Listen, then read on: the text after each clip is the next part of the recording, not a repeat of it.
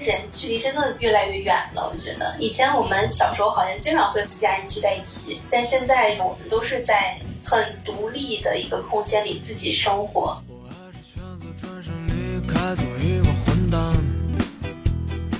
就像我们播客名字“临时生活”，好像总觉得你没有定下来，不太值得有一个很好的生活的空间和生活的方式，不太会真正的关注自己当下的一个状态。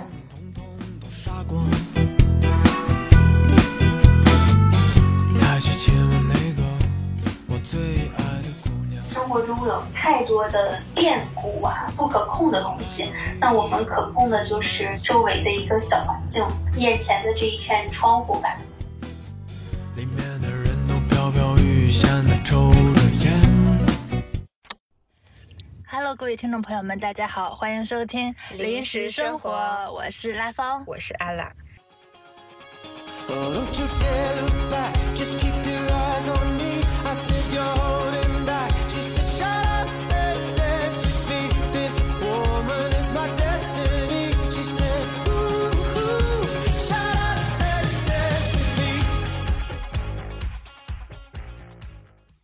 本期我们邀请到了一位超会打理生活的学姐，每次我看她的朋友圈都忍不住感慨：太会过日子了吧！如何给日常生活增加新意和幸福感，是需要投入时间和精力的。更重要的是找到方法。无论在哪儿生活，平淡中让生活有意思起来都很重要。尤其是一些年轻人，其实并不知道如何照顾好自己的衣食起居。比如我，还有我。聊完这期播客，我们学到了好多给生活增添情趣的小技巧。欢迎今天的学姐金章，噔噔噔噔噔，谢谢拉芳，谢谢艾拉。那我们的惯例其实是问嘉宾一个最近发生在他们生活中很开心的一件事情，也请学姐给我们分享一下。嗯，最近比较开心的就是我的工作是和写作比较有关系的一个工作，然后我最近在鼓励我先生也从事这方面的工作。然后他刚刚完成了他第一本长篇的一个小说，我昨天晚上给他看完了，觉得写的还蛮好的。这个让我觉得挺有意思的，就是他从来没有写过很长的东西，但是他是这个每个人都有一个写故事的潜力，真的吗？让我觉得很惊喜。能不能也鼓励一下我俩？你俩本身就很好啦。但我们就是没有完成过这么一件事情，也许有开始有尝试，但是好像没有给他做完过。嗯，这个事情就是很很难坚持。是最开始在疫情的时候，我们俩被隔离在家里面，大概有一个月时间，他就天天给我讲他以前的事情。我说你既然有这么多故事，为什么不写下来？他说他真的不会写，他除了在工作中写过一些公文，根本没有写过长的故事。我说那你就按照你的想法，按时间顺序，也不需要什么文采写下来。然后他最后大概就写了一个一万五千字的一个小故事，我就给他发到网上去。结果大家说写的还蛮好的，是吧？后来我说那你再试着写一个长篇吧。结果他就写了一个十五万字的小说。那如果比如说普通人他的生活中可能没有那么多很有意思的故事，他也能写这种长篇或者短篇小说吗？嗯，因为我们如果你在这个世界上活过超过了十几年，我觉得你就是有故事的，你只是自己没有深入挖掘而已，或者你心里有一些障碍，觉得没有必要表达，或者是没有勇气表。每个人都有很多故事的。我感觉有被鼓励到，所以学姐你也会写书吗？嗯，对我自己也写一些东西。天呐，我感觉写东西虽然我比较喜欢，但好像内心中一直有一种恐惧，就是一方面是自己写的不够好，另一方面就是觉得自己好像也没有什么天分，就不太允许自己去下功夫去把一个东西写好。嗯，现在我看大家都在做自媒体嘛，其实可以自己开公众号。在读书的时候就开了一个公众号，但是我不太更新，偶尔有一些想法我就记录下来，之后你再去回顾这些东西还很好，很棒。嗯，所以你们现在也在做自媒体，也是在表达自己。我们殊途同归。我觉得坚持特别特别难。是的，是的。我之前写连载的时候是参加那种比赛拉力赛，它需要在三个月之内完成。这个还挺激励我的，所以基本每天都在写。后来就是，比如像我昨天写了一个儿童剧，就是因为我做了一个梦，这个梦让我醒来觉得很真实。凌晨五点，我觉得我一定要把它记录下来，所以我从五点写到呃大概中午的时候把它写完了。哇，说到做梦，我每次做到一个梦醒来，觉得哇，这个 idea 太好了，我只会在那个备忘录上写下一些关键词，然后等我对。前两天想写的时候，我已经想不到那个太精彩的情节了，只能想到那个所以所以一定要及时的去给它整理一下。我一直觉得这个梦就是另一个星球或者另一个平行时空你的生活，所以呃我觉得很有意思啊，你把它完整的记录下来。如果就是只言片语留在那儿，非常可惜。嗯，嗯。我感觉写东西这个事情其实可以和学姐再聊一期。不过总结一下，感觉还是给自己设置一个 deadline，然后完成了就会快一点。对你之后再想起来，也不会觉得啊自己又在这儿放了一个没有完成的东西。嗯，感觉学姐的生活就是有很多很文艺。对很多很有意思的地方。嗯，那说回我们本期的主题，就是怎么把生活过好。艾拉，先问一下，你最近生活方面搞得比较有新意的一件事情是什么？天呐，我感觉我得思考好几分钟。我觉得对我来说比较有新意的一件事，最直接的可能就是我的 健身，它又上了一小个台阶，所以还算是比较对我来说是一个有新意的事情。而且刚刚跟学姐有讨论过我内心恐惧的这些事情，确实我感觉我会刻意的阻碍自己去做一些我很想做的事情，可能我也不是没有能力，只是怕失败，或者说。跟这件事情距离太近，然后失败带来的那种不确定性吧。嗯，大家可能太关注自我的感受了。嗯其实你如果写个东西，有人批评你，反倒是个好事儿。嗯像我上一篇文章我发出来，下面留言特别多，呃，是写我呃家里长辈的，嗯然后也有一些人给了非常多的意见，那些评论我都放出来了，因为我觉得都是一些很好的，那毕竟是关注了你这个，才会有反馈，无论是批评还是表扬。对。那学姐，你最近生活中有新意的一件事情是什么？哎，说到健身，我最近因为总伏案工作，脖子也很难受，我就开始练习站桩，觉得还蛮有效果的，推荐给大家。站桩听起来好复古呀。那提到好好生活这件事情，学姐你自己或者你身边的朋友有没有过得比较潦草、比较随意的？嗯，我觉得我自己在刚毕业那段儿过得还蛮潦草的，当时是回到家乡那边工作嘛，嗯然后是在一个私立的中学工作，那段时间就已经没有呃所谓的生活了，每天两点一线，因为我们学校特别要求成绩，它每周都有大考，都有一些总结会，都要完全沉浸在这个批改卷子去找成绩的这样一个过程。而且我当时住在学校的宿舍里，我觉得那段时间过得比较潦草，每天早上六点钟，因为在东北嘛，天还很黑，我就坐在这个房间里，要建设二十分钟的心理状态再去上班儿。我记得我有一段时间，每天到了工位上也是要先写几十分钟的日记，就是把我心里想写的东西、想说的东西，全都一股脑都抛出来，才能开始正常的生活。就感觉每天都一模一样，完全就你一眨眼，好像这一年就过完了。对，这是我觉得很潦草的一件事情。嗯，就我最近被推荐到一部电影，它叫《土拨鼠的一天》，土拨鼠之日，土拨鼠之日，对，它其实也就是讲了一个人他被困在了同一天，他是怎么自我发掘，怎么发现自己的爱，或者说怎么把这一天过出意义的。我感觉我等会儿得去看一下这个电影。嗯，一起看吧特别好。嗯，拉芳，你有没有潦草的生活过？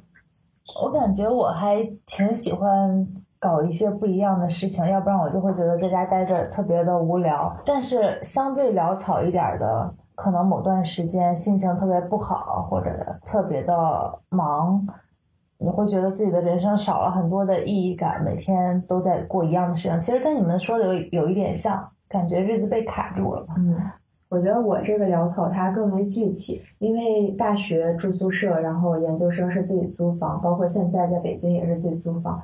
其实，嗯，这个空间对我来说，它好像就是一个临时的住所，我并没有想办法去装饰它，或者说它也没有给我一种家的稳定的感觉。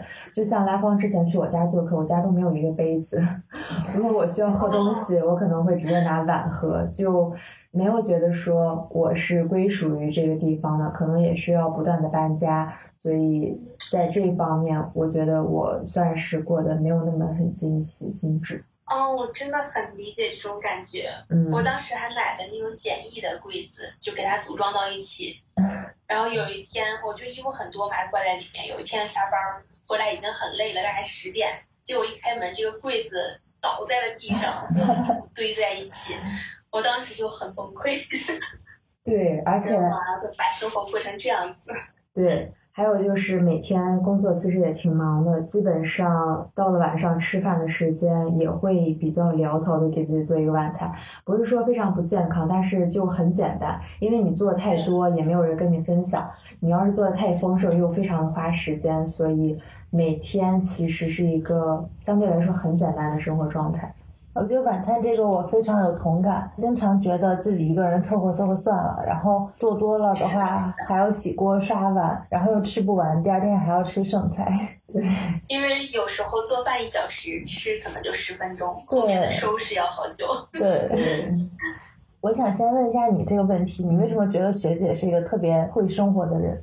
其实我跟学姐也有好久没有见面了。我记得我当时跟她有接触的时候，我就觉得她无论是自身打扮、谈吐，包括她那时候应该，学姐你那时候是写了自己的书，我记得。哦，对对。对，就我们也有一起出去玩过。我就觉得她是一个很会照顾自己的人。就包括我有时候会偷偷的翻看学姐的朋友圈，因为我朋友圈是不打开的，就偶尔会打开翻一下。然后他的朋友圈，无论是吃的、喝的、爱好，什么书法呀、绘画呀，就很丰富。对，很丰富。觉得这个文艺这个事情不仅是被放大，而且它很美好。我觉得跟我这种忙碌又简单的生活非常的不一样。嗯，其实也是同样的忙碌而简单，只是把一些小片段给它记录下来。嗯，大家应该都有这样的片段，只不过我是喜欢是给它发出来。因为我觉得这个朋友圈很像一个日记，你再往前翻看的时候，就知道啊，原来还有这样一个小亮点。对，确实，记录还挺美好的。以前我不太喜欢拍照片，现在就觉得哪怕是日常拍下来，留存也很好。然后你会在以后的某一个时刻，你还能很清楚的回忆到当下的一些挺不错的感受。但但是照片太多了，它也是一个问题。就像我 从去年到今年一一直有一个 to do，就是要清理我手机中的快八千张照片，现在都没有清。我手机现在有七万八万的照片。你的内存是有多大？不删照片，所以手机总爱满。好多呀！上传网盘。嗯，对，有上传，还有把它洗出来。但是我就不是喜不太喜欢清理它。嗯，但是那个相似的会清理一些。洗照片这一步好有仪式感呀！啊，对，大家就是弄一个大影机，每个阶段一个影机，给它放进去，还挺好看。嗯，我已经很多年没有做过洗照片的事情了。我知道艾拉有洗。嗯，有生活可能就是在逃离一些我们要做的 daily routine，比如说周一到周五工作时间要上班。嗯。每天要吃饭睡觉，就是在这些之外，可能会去尝试做一些没有做过的，或者去不一样的地方。嗯，学姐呢？你对有生活或者会过日子是怎么理解的？其实感觉父辈他们的生活还蛮充实的。其实感觉他们那个时候在物质方面生活压力没有那么大，也没有那么多追求。你这当当时经常会感觉他们好像每天都在聚会，每天都在和亲戚朋友大家放在一起聚在一起，我觉得那个是氛围感是特别好的。包括我父母他们，呃，一年四季好像都有不同的要给自己完成的任务，比如要自己去腌一些菜，自己去种一些菜。嗯，对，就这样很把生活过慢，其实是。很有意思的，我觉得，而不是把每一个小时都打发掉。是不是因为我们现在所谓线上的时间太多了，导致没有什么线下真正去感受生活的一些时刻？嗯，人和人距离真的越来越远了。我觉得以前我们小时候好像经常会和自己的兄弟姐妹、呃表姐表哥在一起玩儿，是吧？几家人聚在一起。对。但现在除了过年以外，我们都是在很独立的一个空间里自己生活。嗯。那作为一个成年人，我们在日常生活中到底要怎么样去让自己生活的更舒服一点？怎么去好好照顾自己呢？嗯，我觉得大家现在好像内心都不是很有安全感。我有一段时间也是感觉每天焦虑很多事情，后来我就开始练习一些冥想之类的，包括我给自己找到一个声音比较好听的颂钵，这也很推荐大家。这个颂钵的声音，它的那个频率其实和人体就心流状态的频率是很接近的。哎，我手边有个，大家要不要听一下？可以，可以。呃，它敲击的时候大概是这样的，然后这是它摩擦边缘的一个声音，你们能听到吗？可以，可以，我觉得特别像那个 ASMR。像宇宙的一个声音。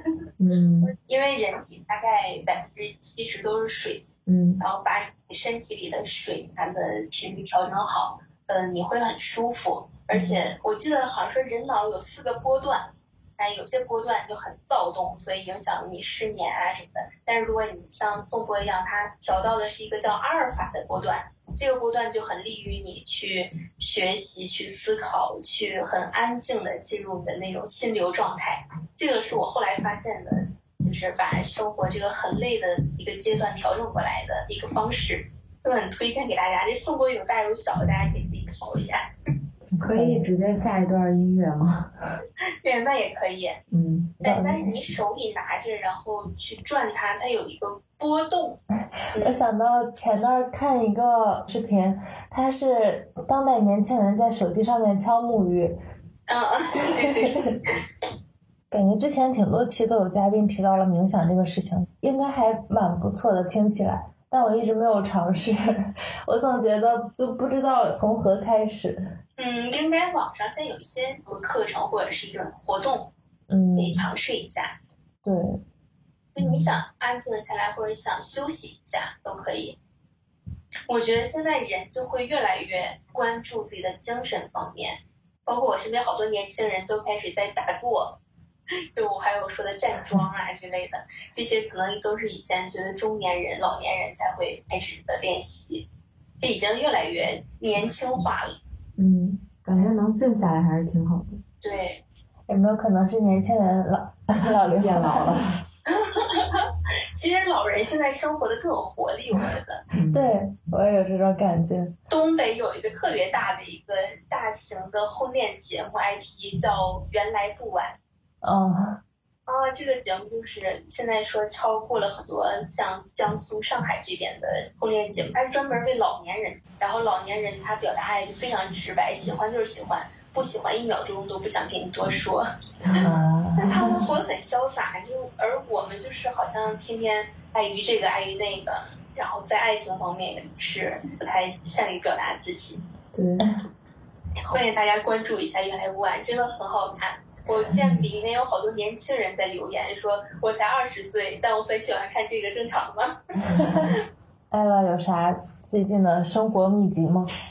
就我觉得每个人他的生活的方式其实是不一样的，可能有一些大小习惯不太相同，但基本上还是从饮食呀、睡眠呀、健身呀方面，我觉得其实是应该好好照顾自己的。我周围也有一些比较年轻的朋友，可能他们只租了一个卧室，那个 卧室也是在小。内涵我吗？不是你。卧室也比较小，但是他们的东西就会堆的到处都是，尤其是有一些朋友，他们可能会养宠物，那就会更加的脏乱差。我觉得其实你居住的环境非常影响你的心情。对的，对的。对，如果它这个面积比较小，但你也可以把它收拾的稍微整齐一点儿，那你自己看到这些东西的时候，你心情可能也会比较敞亮一点。就是很多基本的事情，大家忙了一天，觉得太累了，就不太想去做了。其实还是应该。稍微再花点时间收拾收拾屋子呀，收拾收拾自己。像我之前有一个朋友，他就跟我说，他其实这个冬天就只有两三套衣服换着穿，因为他之前的衣服都跟其他衣服都混在一起，他根本就找不到，他也不想找。我觉得其实每天不是说衣着要光鲜亮丽，但是最起码干净整洁是对你自己来说，你可能心情也会比较好。就这些很基本的方面。我感觉父母那一辈可能他们都能做到，无论是家里的装修也好，整洁程度也好，或者每天饭菜它的精致程度也好，就是他们有在好好的认真生活，有那种生活的气息。但我们好像每天。就是被饭喂饱，好像又充了电就能开始继续上班这样子，我觉得对自己的身心健康是很不利的。而且你自己一个人是这样的状态，如果你想进入一段亲密关系，那个人他可能是另外一种状态，或者或者和你相似的状态，其实两个人你们会把周围这个能量场也好，或者你们生活的氛围也好。会调到一个不太和谐的互相影响。对，我觉得两个人如果都很邋遢，或者都不太在意生活中的这些细节的话，那可能幸福感就会低一些。嗯，真的是这个家，它其实是，呃，大家都知道风水嘛，是吧？嗯，就是不不管是多大的房子，它都是一个东南西北向的。它每个地方，它如果很干净整洁，你这地方自然就是会让你变得更开心、更幸运。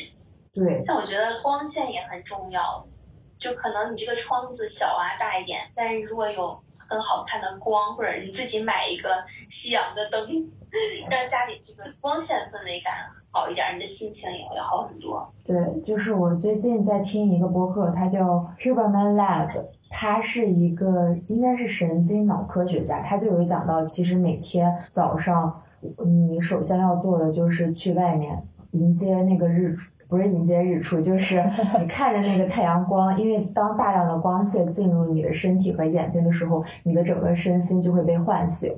然后到晚上的时候，你就调暗你屋子的光线，然后你告诉你的身体，现在你要马上进入一个睡眠或者休息的状态。其实这个就有点像我们日出而作，日落而息的这样一种感觉。对，哎呀，这个真的是很原始，但是很高级的智慧。对，哎，我觉得我以前。就是我的个子是我家里最低的，然后我爸说我就是因为以前学习的，天天半夜还亮着灯，然后身体就没有告诉自己会休息啊，会进行像植物一样进行光合作用，所以我没有长高。有可能。感觉很关键这个光的问题。对。大方，你有什么好好生活的小秘籍吗？我昨天刚去了一个咖啡市集，我还挺爱参加这种临时性的在不同城市开展的一些对小活动。好棒！嗯，可能叫几个朋友呀去逛一逛呀，也不一定说非要呃买什么，或者说不一定这个活动到现场会有多惊喜，但是可以去参与一下，也会跟那边摆摊的老板聊一聊。这种市集我反正每次都会。做很多手，对，我昨天就拎回来了一兜咖啡。嗯，其实生活最基本的还是衣食住行。刚刚我们也有浅浅的讨论过，那我们再具体从居住呀、饮食方面来谈一谈。刚刚我们也有说，其实无论你的房间是大是小，都应该把它收拾的整洁，或者说。明亮宽敞一点儿。那在居住方面，大家有没有什么住的比较舒适的小秘诀？物归原处。我有一个观点，就是你所有的东西，就在买的时候，或者是你拿回来的时候，你要想到它收纳在哪里。就是有很多人他好像隔一段时间来一次大扫除，那样其实很累。如果你平时就把东西就是放的比较稳妥，每天都小小的打扫一下。其实就家里不会很乱，也不需要大的收拾。这个是我觉得你既能住的舒服，又不会让自己太累的一种方式。但是买东西的时候经常控制不住，可能没有地方放它，但我还是想拥有它。所以从源头上就应该想一想，是不是真的需要它？这就是你不买杯子的理由吗？对，我不需要杯子。其实我每次看到那些非常好看的马克杯，包括我，比如说我偶尔去星巴克买咖啡，我看到他们杯子，我都特别想拥有。但我也是。但我转念一想，其实好像我也并不需要他们。你又在点我是不是？今天艾拉来我家，他说喝水，我说你打开柜门自己拿吧。他一打开，好多杯子。但其实如果你有一个特别喜欢收集东西，挺好的，我觉得。对，而且拉芳他会经常邀请他的朋友们来他家聚一聚什么的，像我就很少这种活动，所以我也不需要给朋友们准备杯子。那你起码给自己准备一个吧。我有碗呀。嗯，其他我觉得有一些小装饰还是挺让人愉快的，比如一个好看的桌布。嗯，对对，布艺真的很对，让家里会变变得特别的。怎么说呢？就有亮点。对，还有地毯，其实也是。那你们会买植物吗？就好像有另外一个生命在陪着你们。我家植物可太多了。那打理需不需要花很长时间？或者或者就是学会每一种植物它的习性啊什么的？学不会。嗯，植物来到我家都一定会变得很坚强的，因为我就是统一给它们浇水，不会给它们分成。有不同的习性，然后慢慢这些植物好像知道了这个家是什么样的，它也会融入进来。啊，植物是很顽强，它以前在外面生活着，生活的很好，就现在有有的家居给它弄得太娇气，反倒不好。我好对不起我的多肉。那你们会大概什么样的频率或者什么样的情况下进行大扫除？周末，每周末拖个地，然后。嗯，表面浮尘擦一遍，就算大扫除了吧。我好像没有大扫除，就是嗯，平时也依赖于科技嘛，就是那个扫地机器人，它每天清洁一下，嗯，然后时间长了看到哪儿不好了，然后就好好再整理一下。嗯，我感觉房间里总有特别多的灰，没有。哦，对的对的，像北京和西安很像。灰尘问题真的很讨厌。嗯，然后我家还有很多那个书架和开架，就是当时大家都建议我装上玻璃，但是我就觉得打开的很透气，很舒服，我就都不不装玻璃，所以 都得擦这个事情。对，我觉得就是老是莫名其妙，哪怕只有一天，然后你们家就会多了好多灰和那种小毛毛。对对。为啥呀？到底哪来那么多毛毛？开窗换气的时候吧。也是，嗯，我感觉我最近有进行两次大扫除，但是每次都是在扔东西，就好像你已经把该扔的都扔了，然后下一次还是会有那么多东西需要扔。你真的是有点极简生活的意思。但你知道你上次帮我搬家的时候有多少东西？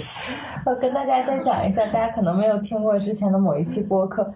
就是艾拉搬家，然后他其实有租一个仓库，里面放着七八个很大的箱子，然后这些箱子他在半年都大半年都没有去这个仓库拿过，也就是说那些箱子里其实全是他日常并不需要用到的东西，我好震惊。哇，那那可以多挂钱，还能回一下资金。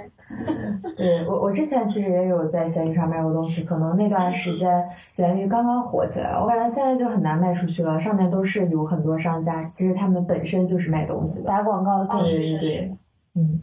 不过我现在真的就是觉得已经没什么可扔的，就就对，觉得自己真的变成了一个好人，好人。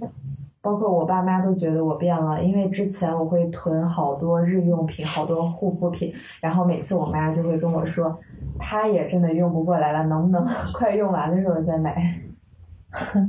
但是就是有一些做活动的时候，又会觉得好划算、好省钱。其实你是出于一个勤俭持家的目的买的，最后就变成了浪费。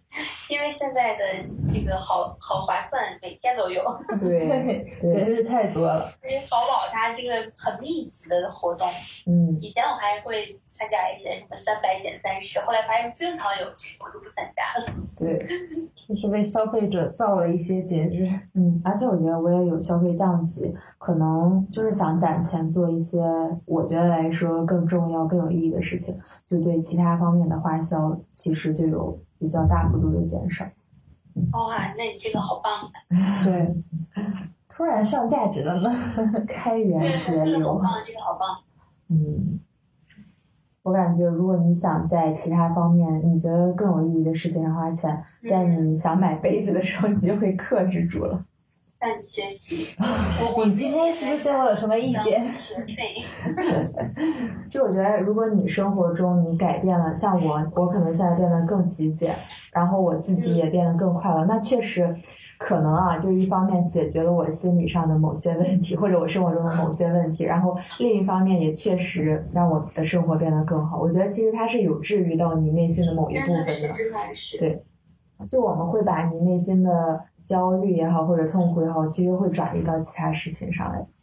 嗯嗯，我刚才想说，就是好多衣服，就是给它挂起来，然后日常经常的去换一种搭配。其实衣服很够用，它可以搭配出很多东西来。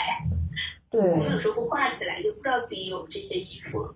而且我觉得我真的以后要买一些基础款的衣服，不要买什么奇怪的衣服。嗯，买的时候你觉得以后会一直穿，或者还蛮有设计感，但是经常到后半年的时候，你就会发现你不再喜欢那件衣服了。嗯，而且确实可能我们年龄也到了另外一个阶段，就是我们上班或者我们约会或者我们有一些其他场合的时候，就应该穿相应场合的衣服。我觉得这是是对对，推荐大家学习一下胶囊衣橱。像哪是把它们都卷起来的那种吗？不是，它就会呃给你推荐一些基础款，然后搭配一些其他的衣服。就你可能一个季节只需要几件衣服，就能搭配出不同的花样，我需要学习，比较节能环保。可以。好的，那说完了住和衣食住行嘛。我们再来说说吃。我有一个问题，就是身为打工人，每天上班就已经还蛮消耗了，然后回到家就是不想做饭，这个念头还挺普遍的。嗯，我觉得有些菜是比较简单的，就是加工一下或者随手做的，比如什么鸡蛋羹啊，或者一些呃炖煮的菜，不需要太繁琐的过程这种。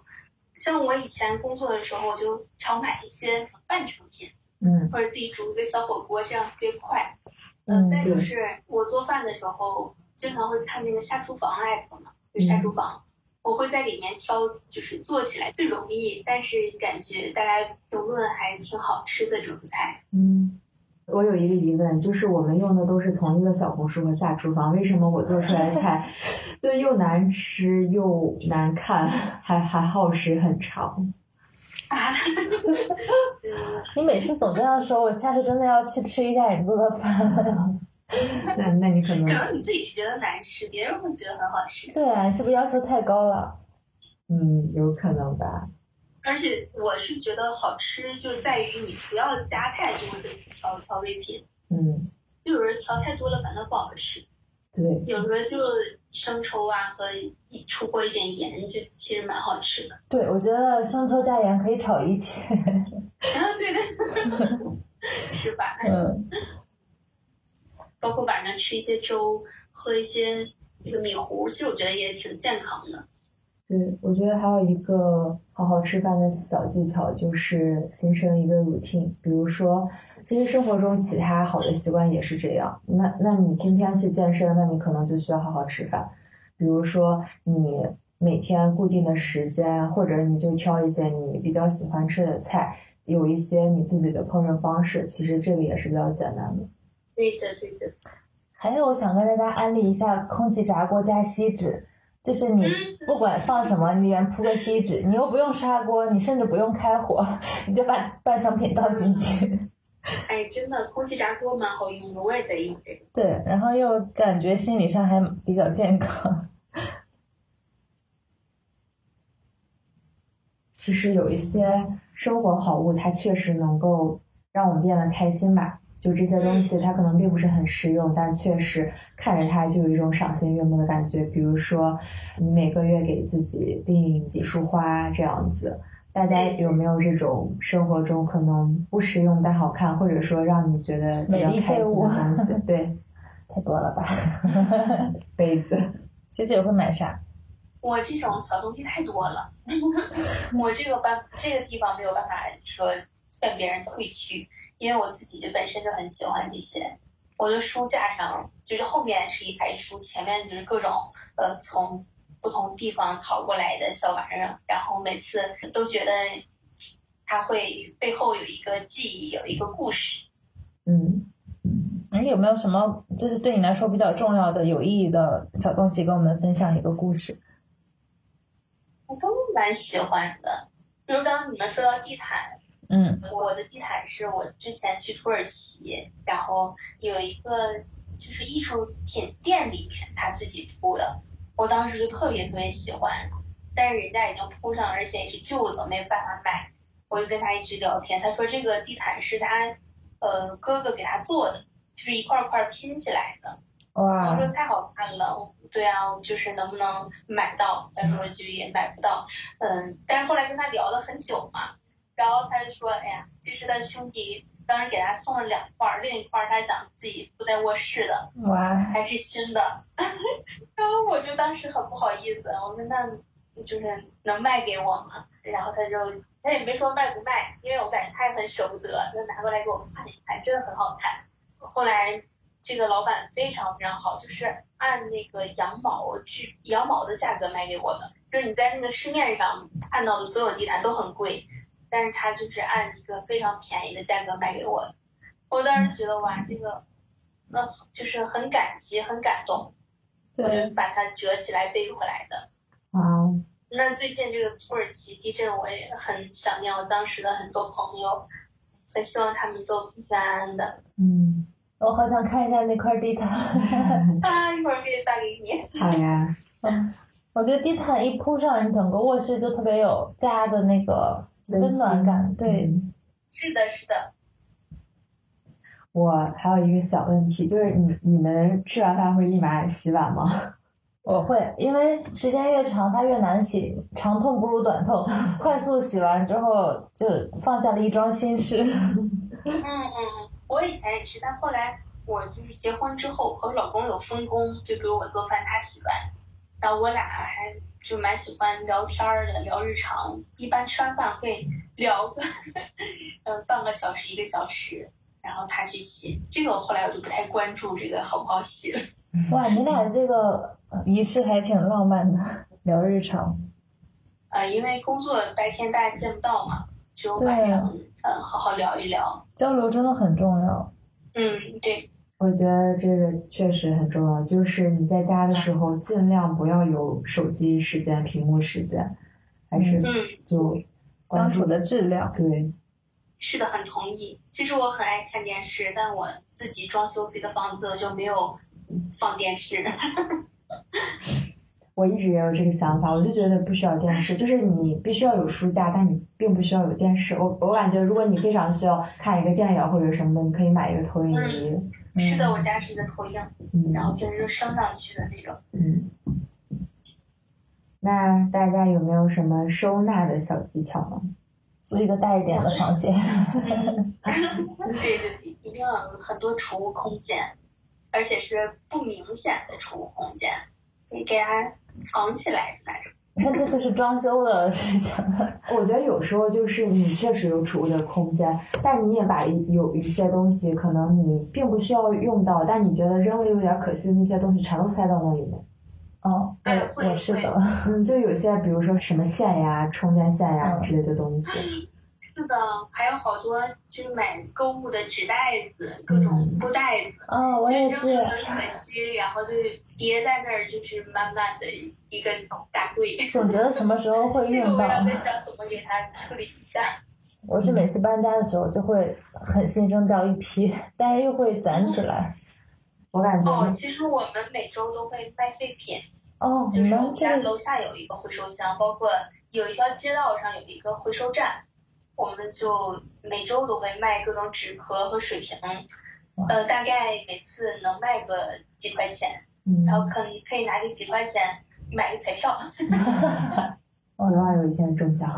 对，为体彩事业做贡献。嗯，这个习惯也感觉快要消失了。嗯嗯，而且我慢慢发现。我最近也有在加了一本书到我的书架，就是什么收纳女王的整理魔法。虽然最近她有了三个孩子之后，大家说她可能不再执着于这件事情了，但我依然觉得，如果你们在生活中从收纳做起，做到断舍离，可能你其他方面的事情也会受到这个影响。比如说你工作上的人际关系上的一些事情，可能你的心就会变得更加的简单和坚定。我觉得，对，收纳是一个很。哲学的一个事情，对，就不光是很生活，也很哲学，把你自己整理一下。对，而且每次要扔东西的时候，嗯，就会反思一下，可能自己真的不需要这个东西，而且和这个东西说再见也没有那么困难。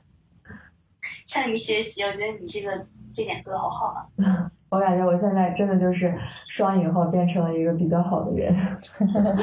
以前真的不太会生活，也不太会照顾自己，而且就像我们播客名字“临时生活”，好像总觉得你没有定下来，不太值得有一个很好的生活的空间和生活的方式。对，所以每天就把自己扔到忙碌的工作中也好，不太会真正的关注自己当下的一个状态。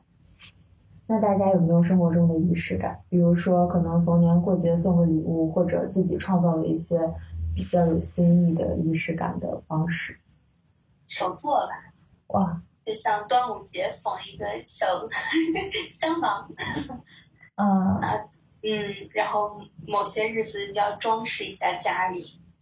去年端午节有个朋友给我编了那个五彩绳，就是一个手链，嗯嗯，我就觉得好有心，好温暖。嗯，心灵手巧的人们，自己做的东西还是蛮耐看的。对。然后我是喜欢明信片、卡片之类的，所以一般如果给朋友送什么东西，或者是平时小节日，就会给他们写卡片。总觉得手写的有有些不一样。我也喜欢手写的这种质感。对，我们真的好文艺呀！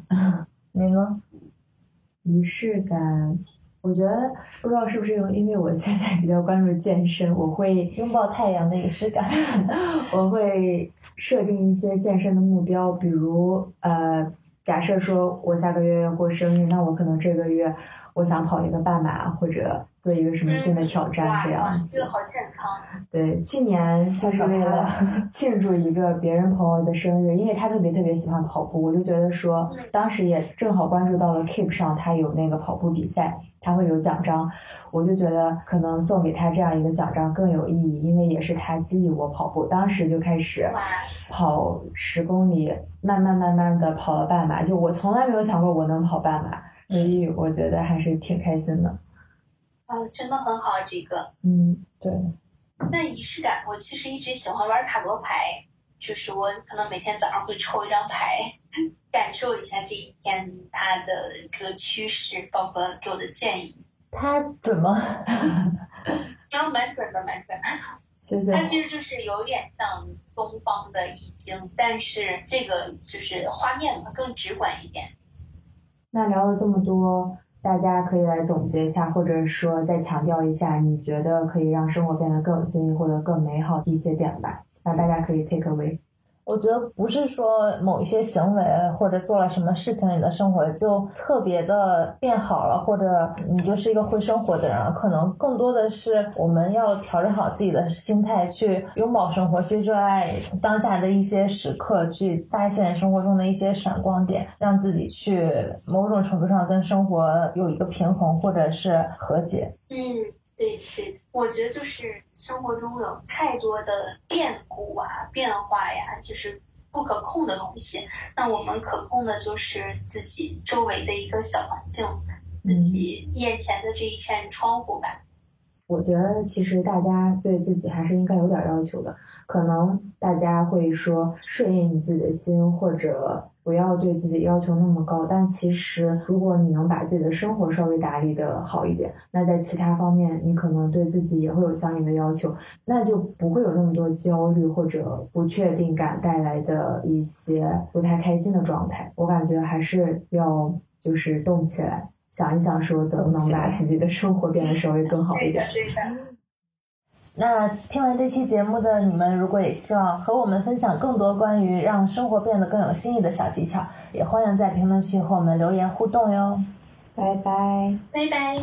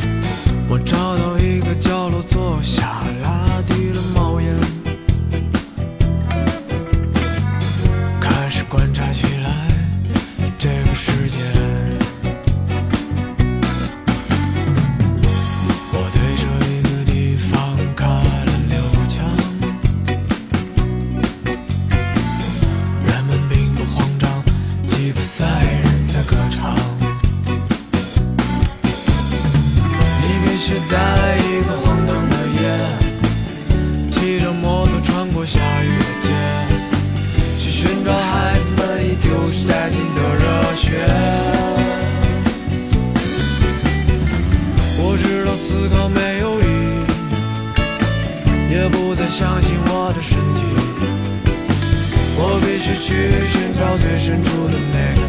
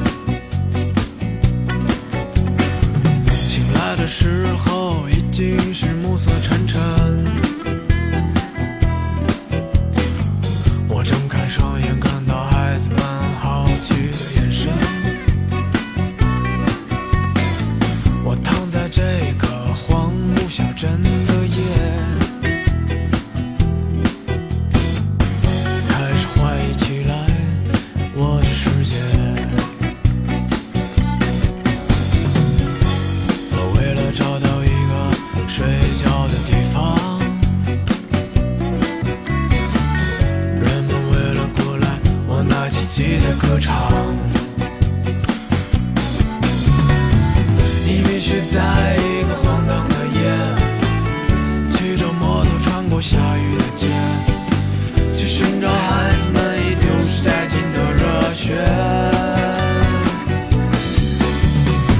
我知道思考没有意义也不再相信我的身体我必须去寻找最深处的